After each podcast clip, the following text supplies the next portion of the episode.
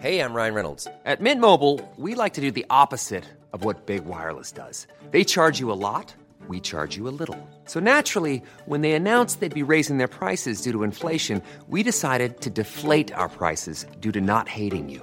That's right. We're cutting the price of Mint Unlimited from $30 a month to just $15 a month. Give it a try at mintmobile.com slash switch. $45 upfront for three months plus taxes and fees. Promo rate for new customers for limited time. Unlimited more than 40 gigabytes per month. Slows. Full terms at mintmobile.com.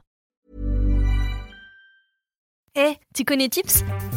Tips, le podcast d'Ocha qui t'aide à lancer et à booster la croissance de ton podcast. Chaque semaine, on partage avec vous nos meilleurs conseils sur les grands préceptes du podcastisme. Euh, t'es sûr que ce mot existe? On va dire que oui. Ensemble, on va voir comment créer un podcast. Les principales statistiques à surveiller, On va parler technique avec des conseils sur l'enregistrement, le montage, le marketing, la monétisation, la communication. la cross-promo. Bref, écoutez Tips, le podcast hebdo d'Ocha pour lancer et booster la croissance de votre podcast. À retrouver sur toutes les plateformes d'écoute. C'est qui? Qui? C'est Kikina Studio?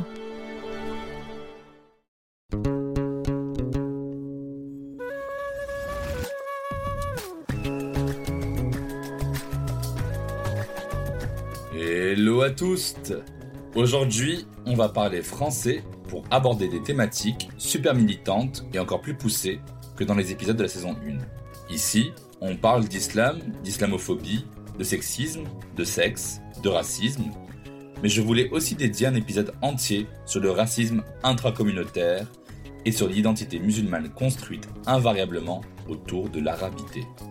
Oui, l'arabité, le fait d'être une personne arabe, si tant est que ça voudrait dire quelque chose.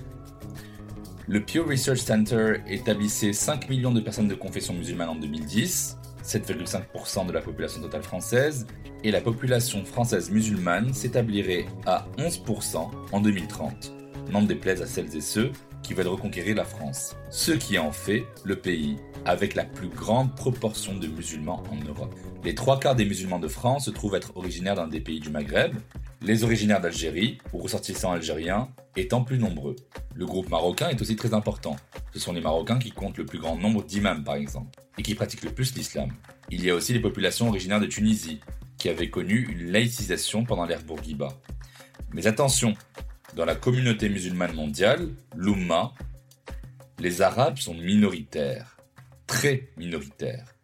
Même s'il est impossible d'avoir des statistiques claires sur la religion en France, car c'est interdit par la loi, je peux d'ores et déjà vous dire qu'on oublie souvent de mentionner les personnes afrodescendantes, africaines, afropéennes qui sont musulmanes. Le passé colonial français a impliqué la présence de beaucoup de personnes musulmanes du Sénégal, du Mali ou du Burkina Faso. Il y a 330 millions de musulmans en Afrique subsaharienne. Pourtant, où qu'on aille dans le monde, c'est la langue arabe qui prévaut pour lire le Coran. Le Wolof, le Soninké, le Bambara, le Dioula, le Peul ont une valeur secondaire dans l'apprentissage du bon musulman. Les cultures ouest-africaines sont écrasées par les rites et les coutumes de la tradition de la péninsule arabique, ce qui est à l'inverse du message coranique. Certes, le livre saint est descendu en une, je cite, langue arabe claire et lumineuse, Sourate 26, verset 195. Mais est-ce que langue est l'argument d'une supériorité raciale, d'une précédence spirituelle de tout un groupe d'humains élus de Dieu? Le prophète n'a-t-il pas déclaré lors de son sermon final Ô gens, vous avez un seul Dieu, et vous venez d'un seul Père, il n'y a pas de différence entre un arabe et un non-arabe, ni entre un blanc et un noir, si ce n'est par la piété. Encore aujourd'hui, on me renvoie vers l'histoire de Bilal pour dire que les Arabes ne sont pas racistes. Alors Bilal c'est qui? C'est l'un des compagnons du prophète. Il est né esclave et fut affranchi par un des quatre premiers califes, Abou Bakr. Considéré comme le premier muezzin, il était connu pour sa magnifique voix, avec laquelle il appelait les gens à leur prière. Encore aujourd'hui, les Arabes se considèrent comme plus musulmans que les Noirs, ce qui donne lieu à un racisme et à une distorsion du message coranique. Ça donne lieu aussi à une volonté idéologique de réduire l'islam à une culture dominante, parce que le message aurait été adressé dans la péninsule arabique. C'est non.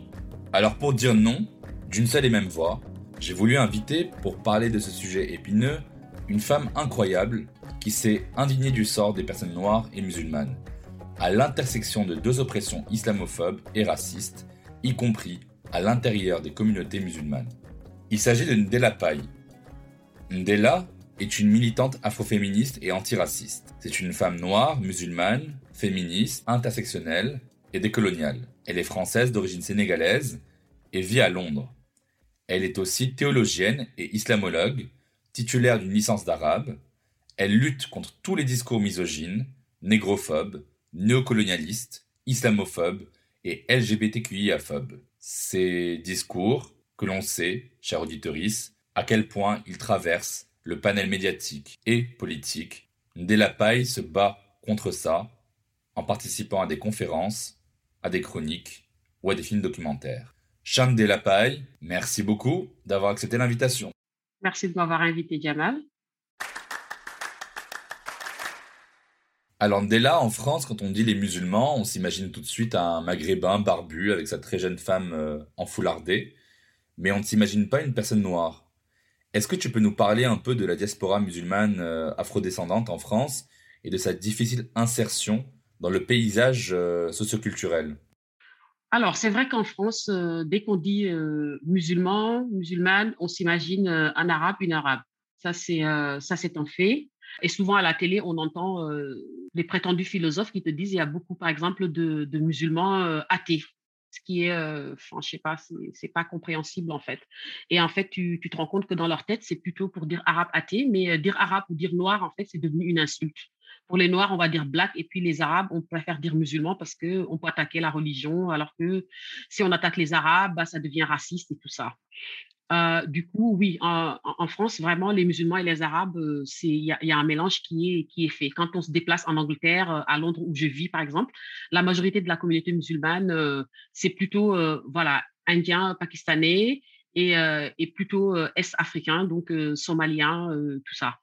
Donc, du coup, ça change complètement de la perception. Donc, en France, le problème que, que les Noirs ont, en fait, pour, pour s'intégrer dans le dans le, le, paysage euh, communautaire, c'est d'abord dans les mosquées, hein, parce que c'est là où on a, euh, c'est là le lieu de pouvoir en fait des musulmans.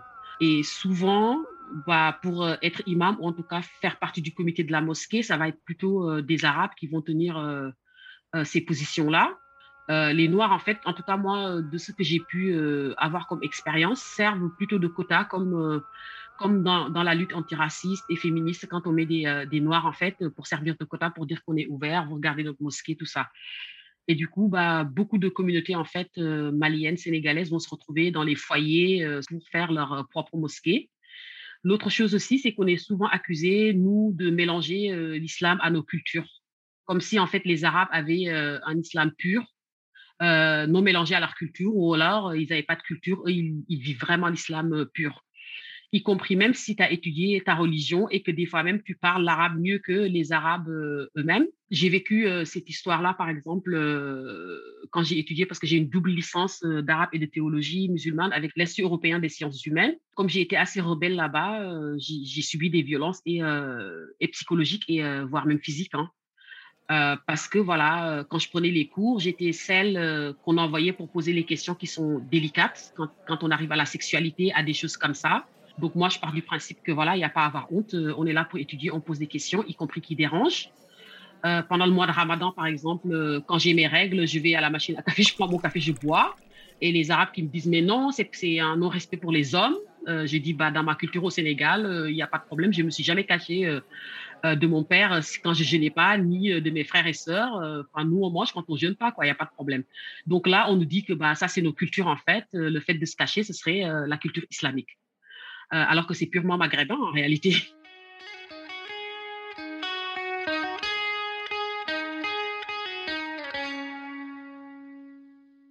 Mais du coup, comment on efface les, mythes fondateurs de l'islam ouest-africain comme un islam plein de gris-gris, euh, bâti sur le socle du mariage forcé, de la polygamie, ou plutôt de la polygynie, c'est-à-dire de la polygamie d'un homme avec plusieurs femmes, euh, et de l'excision, enfin tous ces tropes-là, tous ces, imaginaires euh, collectifs qu'on a par rapport à l'islam ouest-africain euh, un peu plus sorcier Tout à fait, c'est vrai. Alors que bah, quand il s'agit de, des la sorcellerie, on, on, connaît très bien que le Maghreb est très connu aussi pour. Mais quand il s'agit des Noirs, en fait, tout est euh, regardé euh, à la loupe, en fait, euh, et, pour, en fait, nous déprécier en termes de religion, on est toujours des, bah, sous-musulmans qui ne comprenons pas la religion et qui essayons de pratiquer. Mais voilà, genre, tu vas dans une mosquée, tu pries, on va t'expliquer que tu dois couvrir tes tu vois, mettre des chaussettes parce que tu dois couvrir tes pieds sans connaître même ce que l'islam en dit, les, les, les, différentes écoles et tout ça. Mais très souvent, hein, les gens m'expliquaient l'islam alors que lire le Coran, bah, c'est des traductions qu'ils lisent, qui n'ont jamais lu les versets et tout ça. Quoi. Donc, euh, je me retrouve à, à ce qu'on m'explique ma propre religion. Donc, euh, à différentes reprises, j'ai dû dire à des gens, euh, en fait, cette religion n'a pas besoin d'avocat. Donc, on en fait ce qu'on veut et qu'on le veuille ou non, on n'a pas d'église, en fait. Le fait qu'on vive, par exemple, encore avec des règles d'imam que je respecte énormément, mais qui datent de, siècles auparavant. On n'a qu'à voir juste, je pense que c'est Shafi'i, quand il était euh, euh, à Bagdad, il s'est déplacé en Égypte, il a changé d'école, il y a deux écoles euh, et tout, à la même époque. Et nous, on est des siècles après et on est là, on ne veut pas les changer. En fait, on, on les a tellement sacralisés qu'on les prend pour ce que le Dieu a dit l'être humain a interprété. Et Dieu adore les gens qui, euh, tu sais, nous, fait appel beaucoup à la raison. Les gens doués des raisons, dotés de raison, tout ça dans le Coran. Mais en fait, nous, on passe dessus, on se dit même pas, on s'arrête même pas dessus, on se demandait c'est quoi quelqu'un qui est doté de raison? Parce que tu ne peux pas adorer correctement Dieu si tu ne le connais pas. Et pour connaître Dieu, bah, tu dois apprendre. Tu dois apprendre, connaître le Coran et non, non pas juste écouter ce que des imams t'auraient dit et le sacraliser et ne pas le changer parce que ça reste des êtres humains et que Dieu dit quand tu interprètes et que tu as raison, tu as deux récompenses et que si tu te trompes, tu en as quand même une, le fait d'avoir fait l'effort d'interpréter. Quand on entend euh, ça dans les hadiths, on se dit, purée, mais même la récompense de, s'être trompé, donc de faire l'effort d'interprétation, ça veut dire qu'on peut se tromper. Oui, bien sûr. Et faire l'effort, c'est le shihad, c'est le principe premier, euh, principe premier du Coran d'ailleurs, et qui rappelle bien sûr aussi, c'est écrit simple, qu'on n'a pas de clergé en islam et qu'il n'y a pas justement, en, en islam sunnite, qu'il n'y a personne entre, euh, entre nous et Dieu. Je vais citer un passage du Coran. Nous avons fait de vous des nations et des tribus pour que vous vous entreconnaissiez. Le plus noble d'entre vous, auprès d'Allah, est le plus pieux. Coran, Surat 49, Al-Hujurat, les appartements, verset 13. On parle toujours donc de monde musulman comme arabe, et du monde arabo-musulman. Déjà comme si c'était un bloc monolithique, et puis comme si c'était deux éléments indissociables, avec ce petit trait d'union qui les unit. Mais on peut être noir et musulman, on peut être arabe et chrétien, on peut être euh, noir, musulman et arabe. On se demande du coup pourquoi l'intersectionnalité des identités plurielles d'une même personne est si difficile à comprendre aussi pour les personnes qui connaissent déjà une intersection minoritaire en fait, le, problème, euh, pareil, hein, ce sont des choses sur lesquelles j'ai déjà, euh, j'ai vraiment euh, écrit. Le gros problème qu'on a, on, l'a aussi avec les femmes blanches. C'est le principe, c'est que c'est très difficile pour une personne minorée, donc appartenant à une minorité discriminée en fait, de se retrouver en tant que majorité discriminante. Ça, c'est très très difficile. Parce que ce que tu reproches au groupe qui te domine, en fait, tu n'as pas envie d'être dans la même position. Donc, on se met plutôt dans le déni. Moi, je ne peux pas discriminer. Je ne peux pas être, euh, je ne sais pas, un homme noir euh, subissant le racisme et euh, en même temps, un homme hétéro bah, discriminant des femmes ou des homosexuels. Donc, c'est d'abord ça. Les gens s'identifient d'abord en tant que... en fait, c'est très difficile de reconnaître ses privilèges quand on appartient à un groupe majoritaire. Et souvent, je me positionne dès le départ sur ça pour que les gens puissent m'entendre. Parce que pour qu'ils puissent t'entendre, en fait, il faut que tu leur expliques, toi, ta position de dominant. Donc, j'explique à chaque fois, quand je suis face à des, à des homosexuels, j'explique tout le temps en tant que valide. Je passe par la validité. En tant que valide, par exemple, je fais partie du groupe majoritaire. C'est-à-dire que même si je suis bien, si je suis une personne bien et que je suis allié, j'essaie de faire attention je profite et je bénéficie des privilèges des valides. C'est-à-dire que je peux avoir accès au transport quand je veux, euh, accès euh, à des immeubles que les, euh, que les, les personnes handicapées, en fait, n'ont pas. Et ça, c'est une réalité à reconnaître. Et le reconnaître ne fait pas de toi une mauvaise personne, mais tu reconnais que tu, tu bénéficies du privilège, en fait. Donc, en tant qu'hétéro, je leur dis la même chose. Je bénéficie des privilèges de la majorité euh, hétéro. Euh, je peux sortir avec, euh, avec mon compagnon, s'embrasser dans la rue, je risque pas ma vie en fait. Alors que lesbiennes ou homosexuels mâles vont, vont avoir des, des, des, problèmes, quelle que soit la société, même en France où c'est c'est un peu plus toléré, plus ou moins. Et ensuite, je leur dis, voilà, je pense que pour, pour discuter, il faut d'abord toujours euh, euh, parler de, de, de, euh, en fait, établir de là où on parle, se situer en fait. Et du coup, tu les ramènes à leur, donc tu peux être bah, une femme blanche dominée dans une société patriarcale, mais en tant que blanche, tu domines de ton côté. Et ça fait pas de toi une mauvaise personne, mais tu dois en être conscient et essayer de, de rectifier le maximum que tu peux en étant une bonne alliée en fait.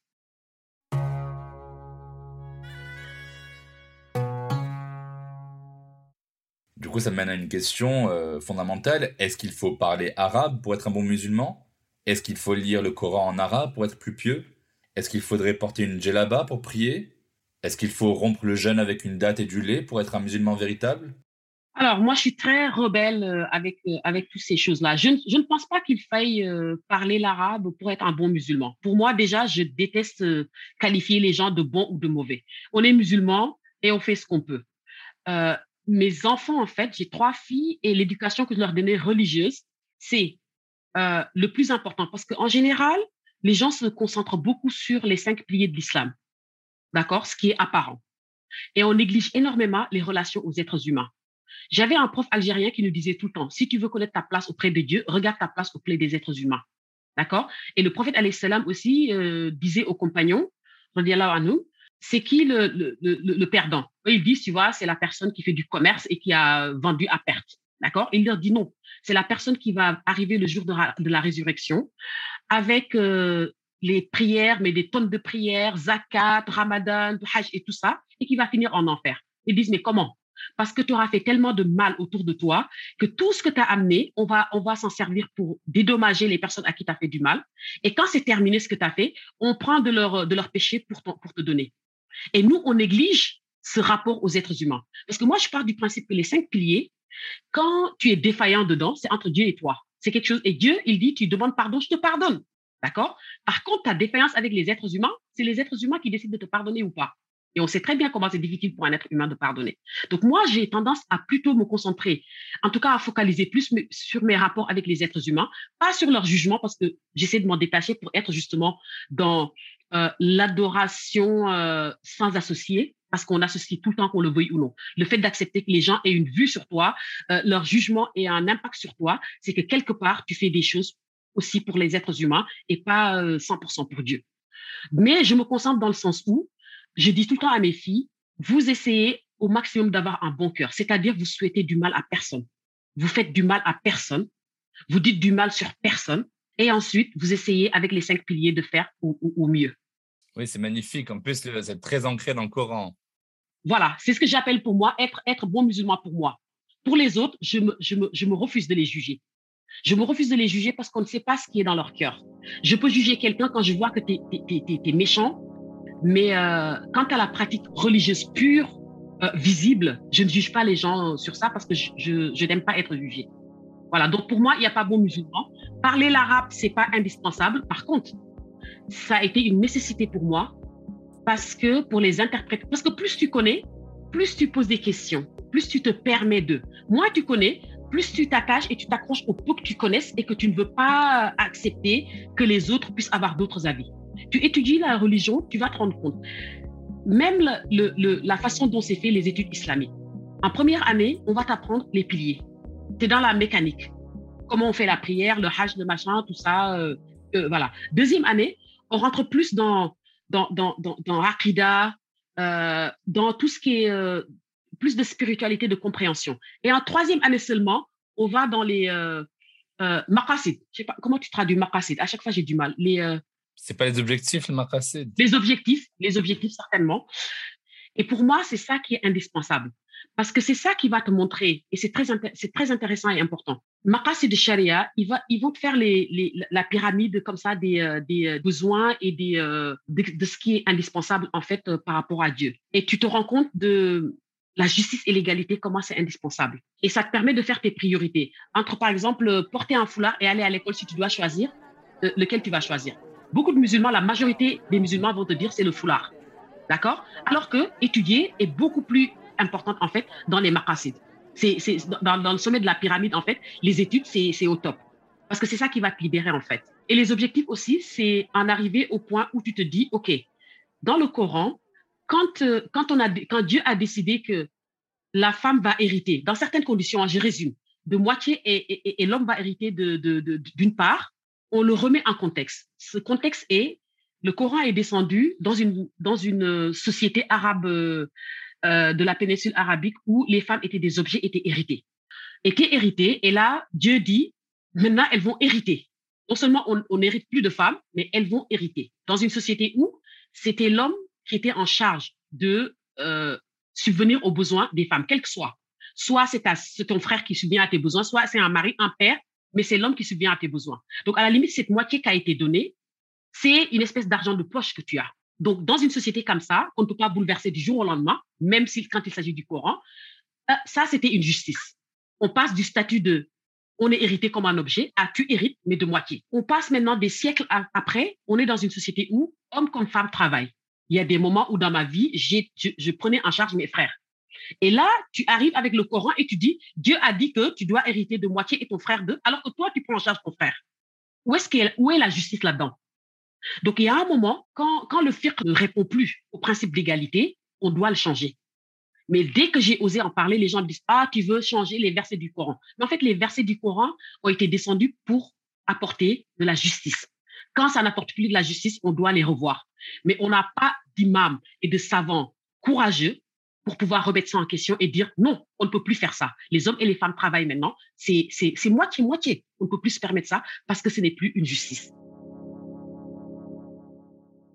Est-ce qu'on pourrait dire qu'il y a un islam scripturaire, coranique, et qu'il y a ensuite des islams culturels, qu'on soit euh, au Maroc, euh, en Jordanie, en Turquie, en Indonésie, au Pakistan, en Iran ou aux Comores? Du coup, ça voudrait dire que chaque pays, chaque culture, même si elle est à dominance musulmane, a des lois et des préceptes différents concernant l'amour et la sexualité. Ce qui prouve bien que ce n'est pas forcément l'islam qui étouffe l'intimité, en fait. En fait, pour moi, il y a d'abord des compréhensions de l'islam. Il n'y a pas un islam. Il y a une compréhension parce qu'il n'y a pas une personne qui peut te dire que ça, c'est ce que Dieu a voulu dire. Il y a les versets et on les lit avec les lunettes de notre vécu, de nos cultures, de tout ça. Euh, encore un exemple. Quand on est arrivé à, une période de, de, de, l'histoire euh, euh, des, des khilafas, où les femmes étaient, étaient cachées en fait dans les maisons. Il y a une histoire derrière. On était face à un roi, je ne me souviens plus le nom, mais qui avait décidé que toutes les belles femmes lui appartenaient. Donc il allait dans, il, il envoyait ses, ses, militaires pour aller chercher des femmes et les ramener. À ce moment-là, les savants de l'époque ont décidé que les femmes c'était mieux d'être à l'intérieur pour pas euh, euh, euh, subir cette tyrannie en fait de ce roi-là. Mais à partir de là, les gens, bah, cette période est passée, on a voulu garder les femmes à l'intérieur.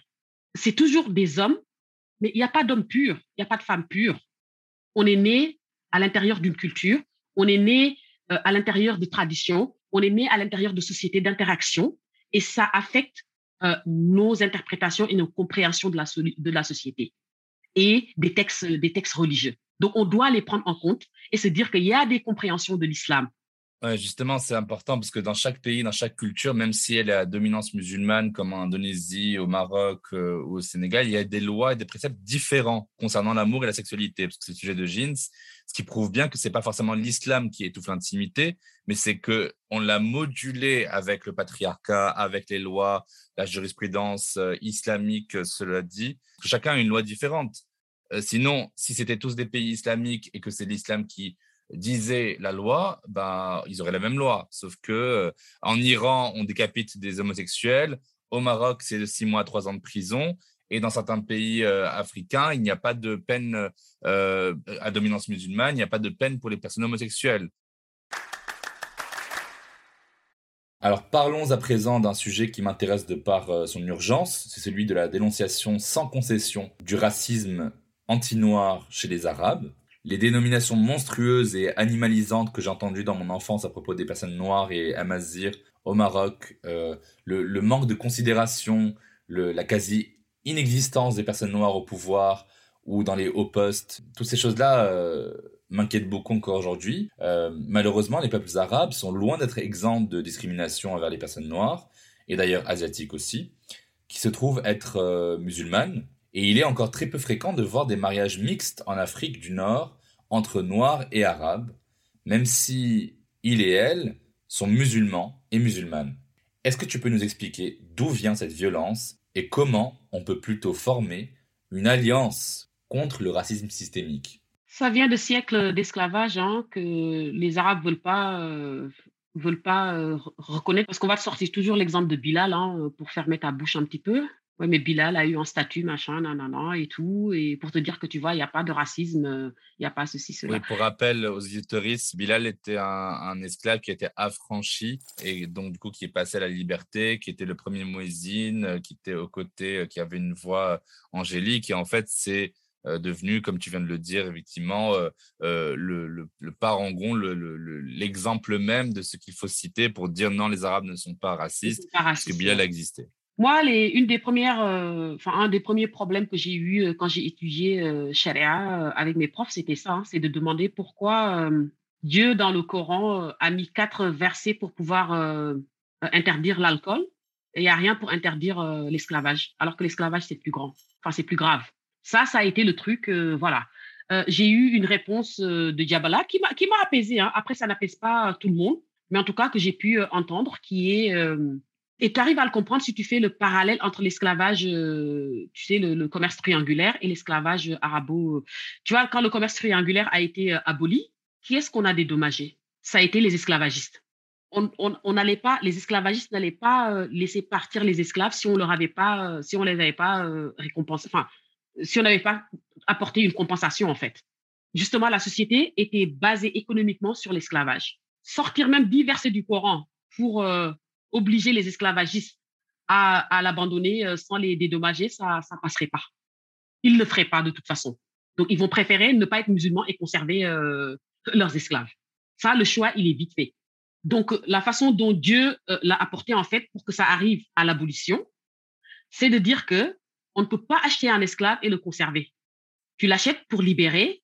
Et de deux, quand tu fais certains péchés, tu dois affranchir un esclave, en fait. Si tu en as les moyens, tu affranchis un esclave pour te faire pardonner. En fait, on traitait dans le sens de pas l'achat pour conserver, mais plutôt pour affranchir. D'accord? Le seul problème que c'est, c'est que des années après, quand les savants sont venus, ils ont laissé cette partie-là dans le fiqh, la partie qui traite de l'esclavage. Ce qui fait qu'aujourd'hui, euh, l'État islamique peut s'en servir pour dire qu'on peut encore esclavagiser tout ça parce que ça reste dans les livres de fiqh. À quel moment vous allez produire des livres sans cette partie-là? Au lieu de dire juste, oui, mais on en a besoin historiquement. Historiquement, vous prenez les livres des anciens et vous en faites des nouveaux sans.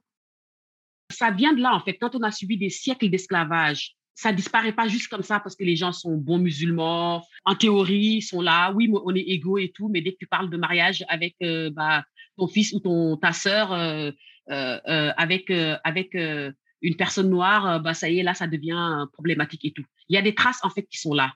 Et comme c'est minoré de la part de la population arabe, c'est très difficile. Les Arabes veulent tellement être des avocats de l'islam qu'ils n'entendent plus rien. Tout ce qu'ils veulent, c'est d'abord défendre l'islam. Tu peux pas mettre ça sur le dos de l'islam. Mais en fait, non, on a le droit. L'islam n'appartient à personne. On a le droit, parce qu'à l'époque du prophète, c'est ce qu'on avait. Les, compagnons, une des femmes du prophète, euh, euh, disait au prophète, je comprends pas pourquoi Dieu s'adresse à nous, euh, aux masculins. Pourquoi il dit, Ya Nous, on est des femmes, on veut, on veut qu'on s'adresse à nous en tant que femmes.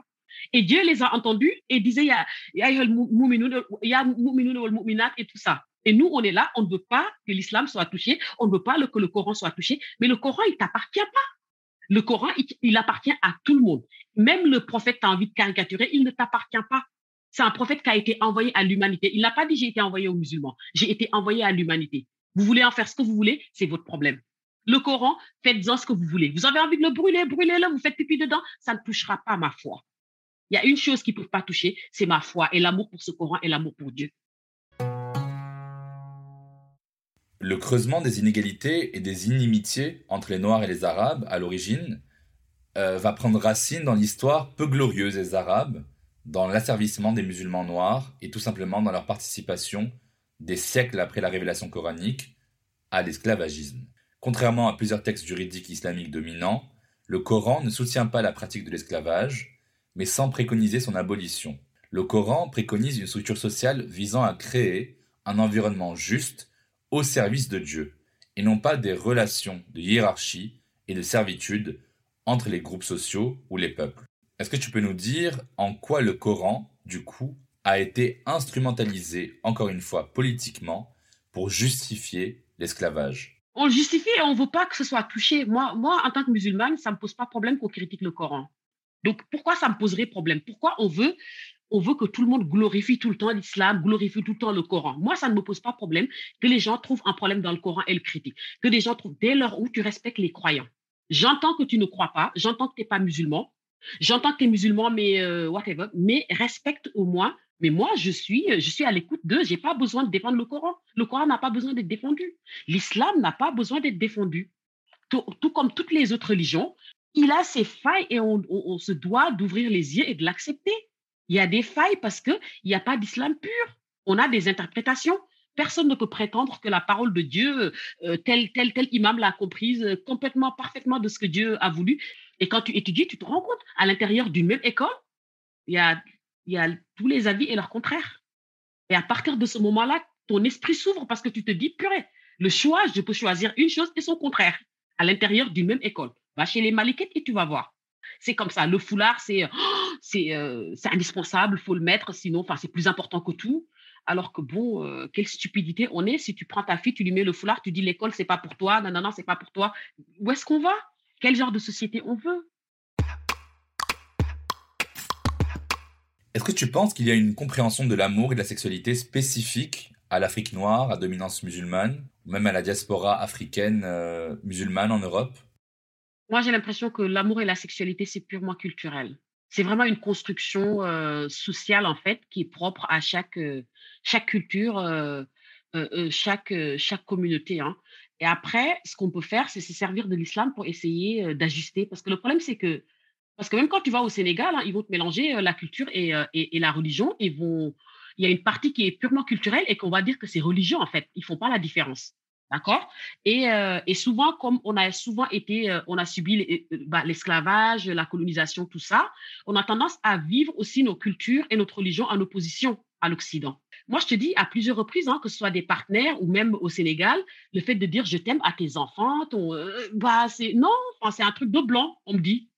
Et je me dis juste, mais revoyez l'histoire du prophète alayhi et vous allez voir que donc on pourrait avoir une culture et peut-être parce que lui, il dit que, par exemple, la science, tu peux aller la chercher euh, où, tu, où tu veux, jusqu'en Chine. Euh, le hadith dit, dans chaque culture, il y a du bon et il y a du mauvais. Les cultures, on évolue et les cultures doivent évoluer aussi. Donc moi, je suis de celle qui, euh, dans ma culture sénégalaise, je prends ce que j'estime que c'est super bien, ok, et je mélange avec les autres cultures. D'accord? J'ai quand même grandi aussi euh, en Occident et qu'il y a des choses, même si euh, c'est mes ennemis politiques les blancs, il y a des choses euh, occidentales qu'on a mélangées aujourd'hui et qui est, qui est bien que je prends. Si c'est eux qui disent je t'aime, en quoi ça me poserait problème en tant que musulmane, en tant que sénégalaise, de dire à, ma, à mes filles bah, je t'aime ou en tout cas de montrer l'affection et tout ça. Donc pour moi, l'amour, c'est vraiment, c'est culturel et ça dépend de comment comment tu vis ta, culture en fait? Quel impact ta culture a sur toi? Parce que moi, quand j'ai grandi, en fait, cette histoire d'homosexualité ne posait pas autant de problèmes au Sénégal. Hein. Moi, j'ai grandi en entendant parler des gourdigènes, gourdigènes qui veut dire homosexuel, mais plus des, mecs gourdigènes. Donc, c'est des mecs qui sont efféminés et tout ça. Je pense que le problème aujourd'hui, c'est euh, euh, l'exposition en fait de l'expression de l'amour. Parce que même chez les hétéros, en fait, on l'accepte pas dans nos sociétés. Les gens ne s'embrassent pas dans la rue, des choses comme ça. C'est quelque chose qu'on a tendance à, importer, en fait, de, l'Occident. Et du coup, toi, quand tu es homosexuel, tu es là-bas, si tu veux le montrer, évidemment que ça passera pas. Parce que même pour les hétéros, déjà, ça passe pas. Mais déjà, on est quand même, on part d'une culture où on, montre pas, en fait, on n'exprime pas l'amour. On montre pas l'expression de l'amour extérieur. Voilà. Il faut d'abord le mettre dans ce contexte, mais à aucun moment, euh, euh, nier le fait que euh, bah, on est très homophobe. Hein. On est dans des sociétés euh, très homophobes, quoi. Je voudrais aussi parler du féminisme blanc, de l'universalisme à la française, et de plus en plus avec les élections qui sont passées, de ce que l'on appelle le fémonationalisme, c'est-à-dire l'instrumentalisation par les nationalistes islamophobes d'un discours féministe à des fins électorales, empreint de racisme et de xénophobie. Dans le fémonationalisme, les États occidentaux sont présentés comme des démocraties sexuelles qui viendraient sauver les pauvres femmes musulmanes de l'oppression patriarcale.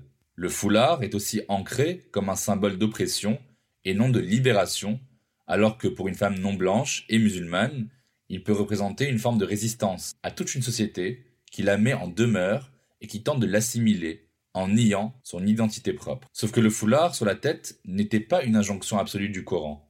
Les féministes blanches y voient donc ici un instrument du pouvoir patriarcal qu'on a imposé aux femmes mais elle retire par la même occasion l'agentivité des femmes musulmanes qui le portent. Elle leur enlève leur liberté de choix, de qui elles sont et de ce qu'elles portent. Comment toi, du coup, tu pourrais expliquer à certaines féministes blanches, mainstream, qu'elles font du tort aux femmes musulmanes en faisant ça? Ben, En fait, je pense qu'elles oublient juste d'où leur féminisme euh, vient. Parce qu'à l'époque, c'était ces injonctions, justement à ce qu'elle s'habille plus long et tout, et qu'à l'époque, c'était plutôt dans les années 60, c'est mon corps m'appartient. Mais quand tu dis mon corps m'appartient, tu acceptes que des femmes puissent dire mon corps m'appartient et fassent d'autres choix vestimentaires que le choix que tu veux imposer. Quand on dit mon corps m'appartient, c'est qu'on accepte que des personnes le couvrent, des personnes découvrent leur corps, même si et ça ne justifie pas, même si tu auras toujours des personnes forcées de porter le foulard. Et alors? Si on a des femmes forcées de porter le foulard, je ne sais pas moi, on nous sort le père, le frère. Après moi, ce n'est pas l'expérience que j'ai eue dans ma famille, ni trop. J'en ai eu un petit peu, j'en ai vu un petit peu, mais voilà, pas, pas ma famille proche et tout ça. Mais aujourd'hui, même si tu es face à des femmes qu'on force à porter le foulard, en quoi toi, t'attaquer à ces femmes-là va, va en fait aider le féminisme? Puisque le féminisme, c'est pour les femmes, par et pour les femmes. Donc, à la limite, pourquoi tu t'attaques pas aux personnes que tu estimes que c'est ces personnes-là qui forcent ces femmes à porter le foulard? En quoi les, les retirer de l'école parce qu'elles refusent d'enlever leur foulard va aider le féminisme, en fait, et les femmes? Mais vraiment, à chaque fois, je leur pose la question. En quoi s'attaquer à des victimes aide, en fait, notre lutte Si tu estimes qu'on a des victimes parmi les femmes portant le foulard, attaque-toi à leur bourreau. Donc moi, je ne comprendrai jamais ce féminisme des, des, femmes euh, blanches. Jamais je comprendrai. Et c'est pour ça que si on se dit que soit on est féministe, soit on ne l'est pas, ah euh, concrètement, euh, qu'une féministe ne peut pas être féministe si elle est raciste ou islamophobe. C'est pas, c'est pas possible. Tu peux pas. Parce qu'une fois de plus, on laisse les femmes choisir. Et même si tu décides qu'elles ne l'ont pas choisi, ben, ça reste des victimes. Donc tu dois, être, tu dois, te lever en fait de leur côté. Aujourd'hui, j'ai mis une photo sur, euh, sur mon profil euh, Facebook d'une femme blanche le 8 mars qui, qui, va manifester, qui dit à sa femme de, de, ménage, en fait, euh, femme noire, je vais manifester. Et là, je, je, rappelle juste que quand on parle d'égalité dans le couple, en fait, hétéro, en fait, la part de l'homme est déléguée à d'autres femmes. Cette femme blanche pense qu'elle a une égalité parce que ce que son homme doit faire, bah, c'est une autre femme, c'est une femme noire qu'il fait ou une femme racisée. Donc, elle prétend avoir l'égalité, va manifester pour l'égalité et oublie qu'elle est en train de laisser une femme, qu'elle est en train de déléguer en fait les tâches que l'homme doit faire à une autre femme. Et après, tu m'appelles ça féminisme. Je me dis juste, non, ça ne peut pas l'être. Ça ne peut pas. Le féminisme est forcément intersectionnel. Pourquoi? Parce que pour moi, un féminisme euh, inclusif, c'est un féminisme qui part des plus vulnérables et touchés. C'est-à-dire que moi, aujourd'hui, si je suis afroféministe musulmane, et même quand je portais le foulard, je reconnaissais que j'ai des privilèges quand j'ai un passeport français. Quand tu me mets face à un primo arrivant, à une primo arrivant, bah, je suis désolée. J'ai des diplômes, je parle français. Euh, pour lutter, je dois partir de la base des primo arrivants qui ont des problèmes, qui font un travail euh, euh, de, de, ménage et tout ça difficile. Donc, tu pars des personnes qui sont les plus touchées, en fait, pas les plus privilégiées. Les féministes, les femmes, les femmes blanches féministes, en fait, elles partent des plus privilégiés d'accord, des bourgeoises. Euh, et, et, forcément, on ne peut pas avoir le même agenda. Quand elles luttent pour que leur corps ne soit pas surexposé, nous, on n'expose même pas nos corps parce qu'on estime que nos corps ne valent pas la peine d'être exposés, on est moche. On ne peut pas avoir les mêmes agendas, en fait.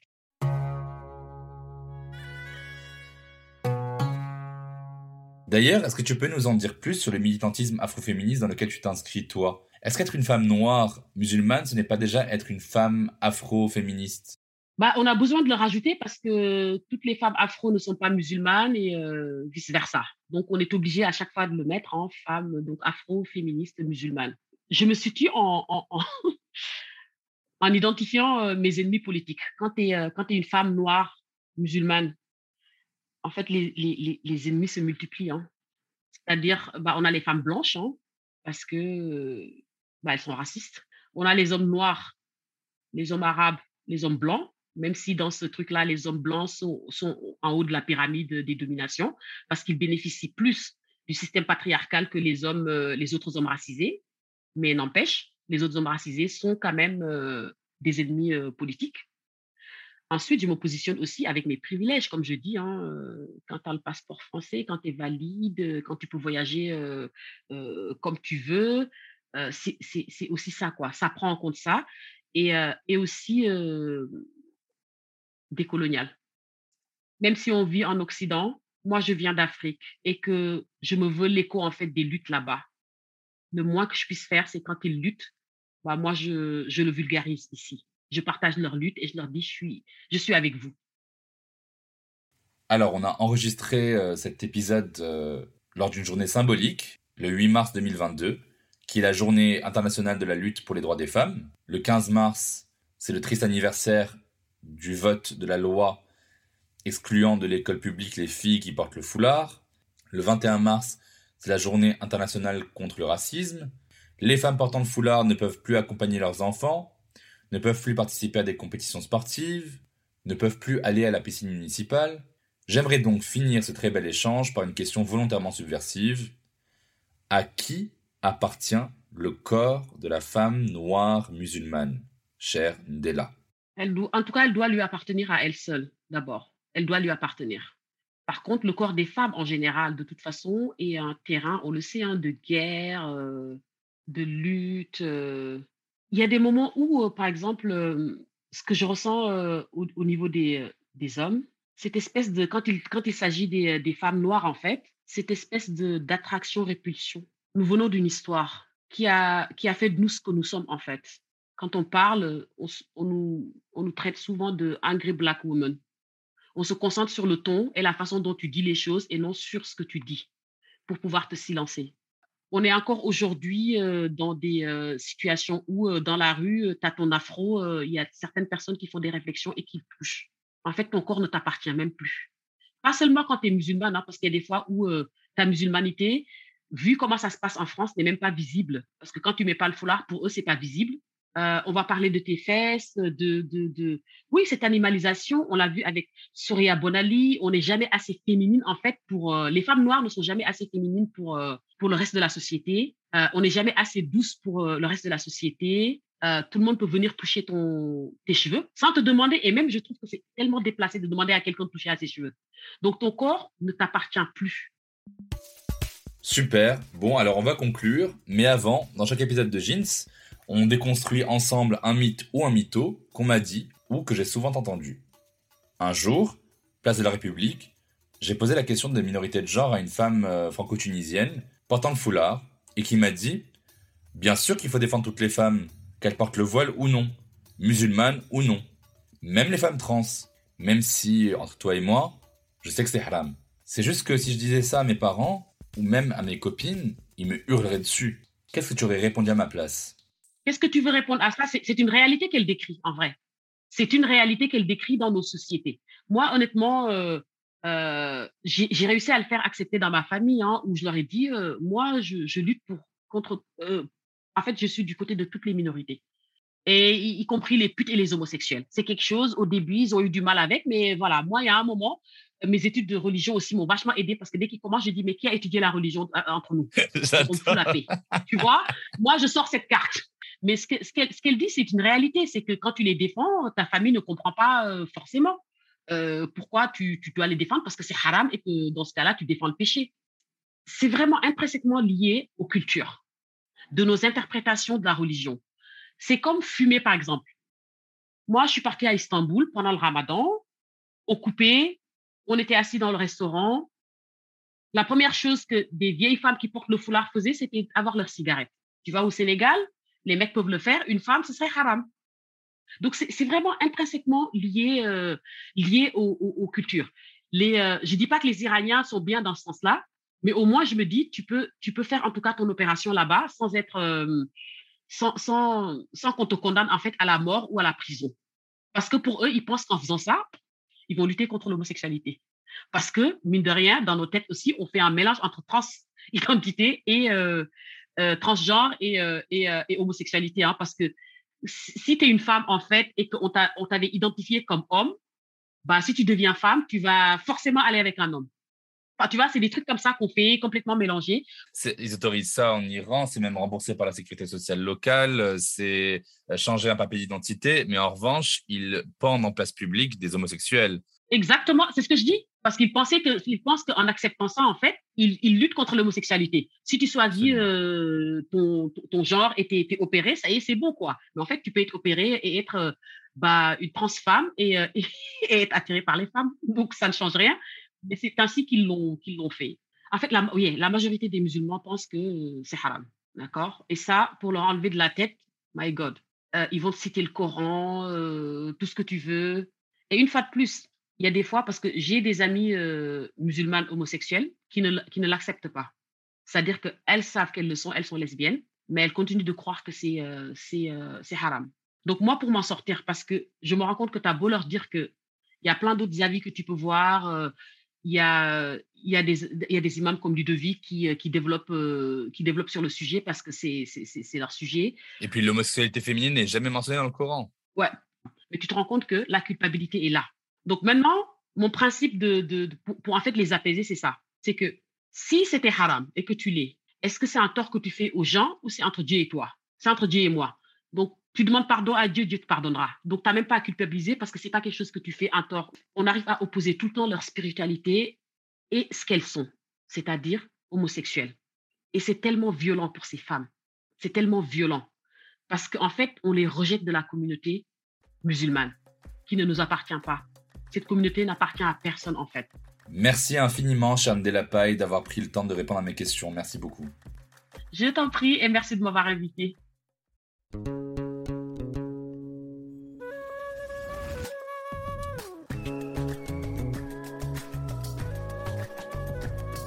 Si l'on devait rappeler quelques points essentiels à retenir, ce serait 1. Les personnes noires du Maghreb ne sont pas que des personnes migrantes subsahariennes. Il y a aussi des personnes noires et maghrébines. Le tabou du racisme anti-noir au Maghreb se dévoile enfin dans les discours, mais c'est une bien maigre victoire face au processus d'invisibilisation systémique des personnes noires. Pas de noirs parmi les élites politiques, scientifiques, économiques ou culturelles. À la télévision, pas de noirs non plus. Pas dans la publicité non plus, pas à l'université, ni même dans le domaine religieux qui vient délégitimer la religiosité des Noirs. Alors, pour lutter contre ce racisme systémique, il faut décoloniser, il faut éduquer, il faut légiférer. Si ça vous coûte, ou s'il vous est difficile d'admettre cette réalité, c'est que vous faites partie du problème. Alors ouvrez les oreilles et respectez les ressentis des autres musulmans qui ne vous ressemblent pas ou qui n'ont pas les mêmes coutumes que vous. 2. Je voulais évoquer, avant de vous laisser, un sujet dont on parle peu quand on parle de racisme, euh, mais qui est finalement assez central, c'est son pendant physionomique, le colorisme. Le colorisme, c'est quoi? C'est le traitement différentiel inégalitaire des individus selon leur couleur de peau. En janvier 2019, euh, Khadija Benamou a été élue Miss Algérie, mais sur les réseaux sociaux, sa peau noire et ses cheveux crépus ont dérangé. En Algérie, comme partout au Maghreb, plus une personne a la peau claire, plus elle est perçue comme belle. Donc ces femmes n'obéissent pas aux mêmes stéréotypes que les autres femmes arabes plus claires de peau. Au colorisme s'ajoute le mépris des maghrébins pour le cheveu harsh, c'est-à-dire le cheveu crépus, frisé, bouclé. Ce mépris est autant politique que cosmétique finalement. Il remonte en partie aux dispositifs d'aliénation coloniale qui ont été très bien décrits par Franz Fanon dans Peau noir masque blanc. 3. Il ne faut pas oublier la Turquie, le Pakistan, le Bangladesh, l'Inde, la Malaisie et bien sûr l'Indonésie, plus grand pays musulman du monde, qui constitue la grande majorité des 1,3 milliard de musulmans et de musulmanes de ce monde et qui ne sont pourtant pas arabes. Un épisode de Jeans viendra traiter en anglais cette question-là. Merci de nous avoir écoutés. Vous trouverez donc toutes les références Comme d'habitude, dans le descriptif de l'épisode, je vous mets aussi plein de bouquins et de films en rapport avec la thématique de l'épisode, pour les plus curieuses et les plus curieux. Vous pouvez donc retrouver Jeans en ligne gratuitement sur toutes les plateformes d'écoute de votre choix, Spotify, Deezer, Apple Podcast, Google Podcast, etc. Vous pouvez aussi suivre l'actualité de Jeans sur Instagram, at jeans podcast.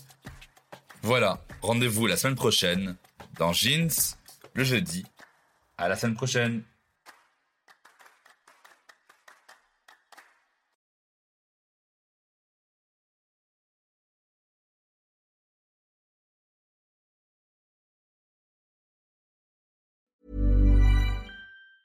Mom deserves the best, and there's no better place to shop for Mother's Day than Whole Foods Market. They're your destination for unbeatable savings, from premium gifts to show-stopping flowers and irresistible desserts. Start by saving 33% with Prime on all body care and candles. Then get a 15-stem bunch of tulips for just $9.99 each with Prime. Round out Mom's menu with festive rosé, irresistible berry chantilly cake, and more special treats. Come celebrate Mother's Day at Whole Foods Market.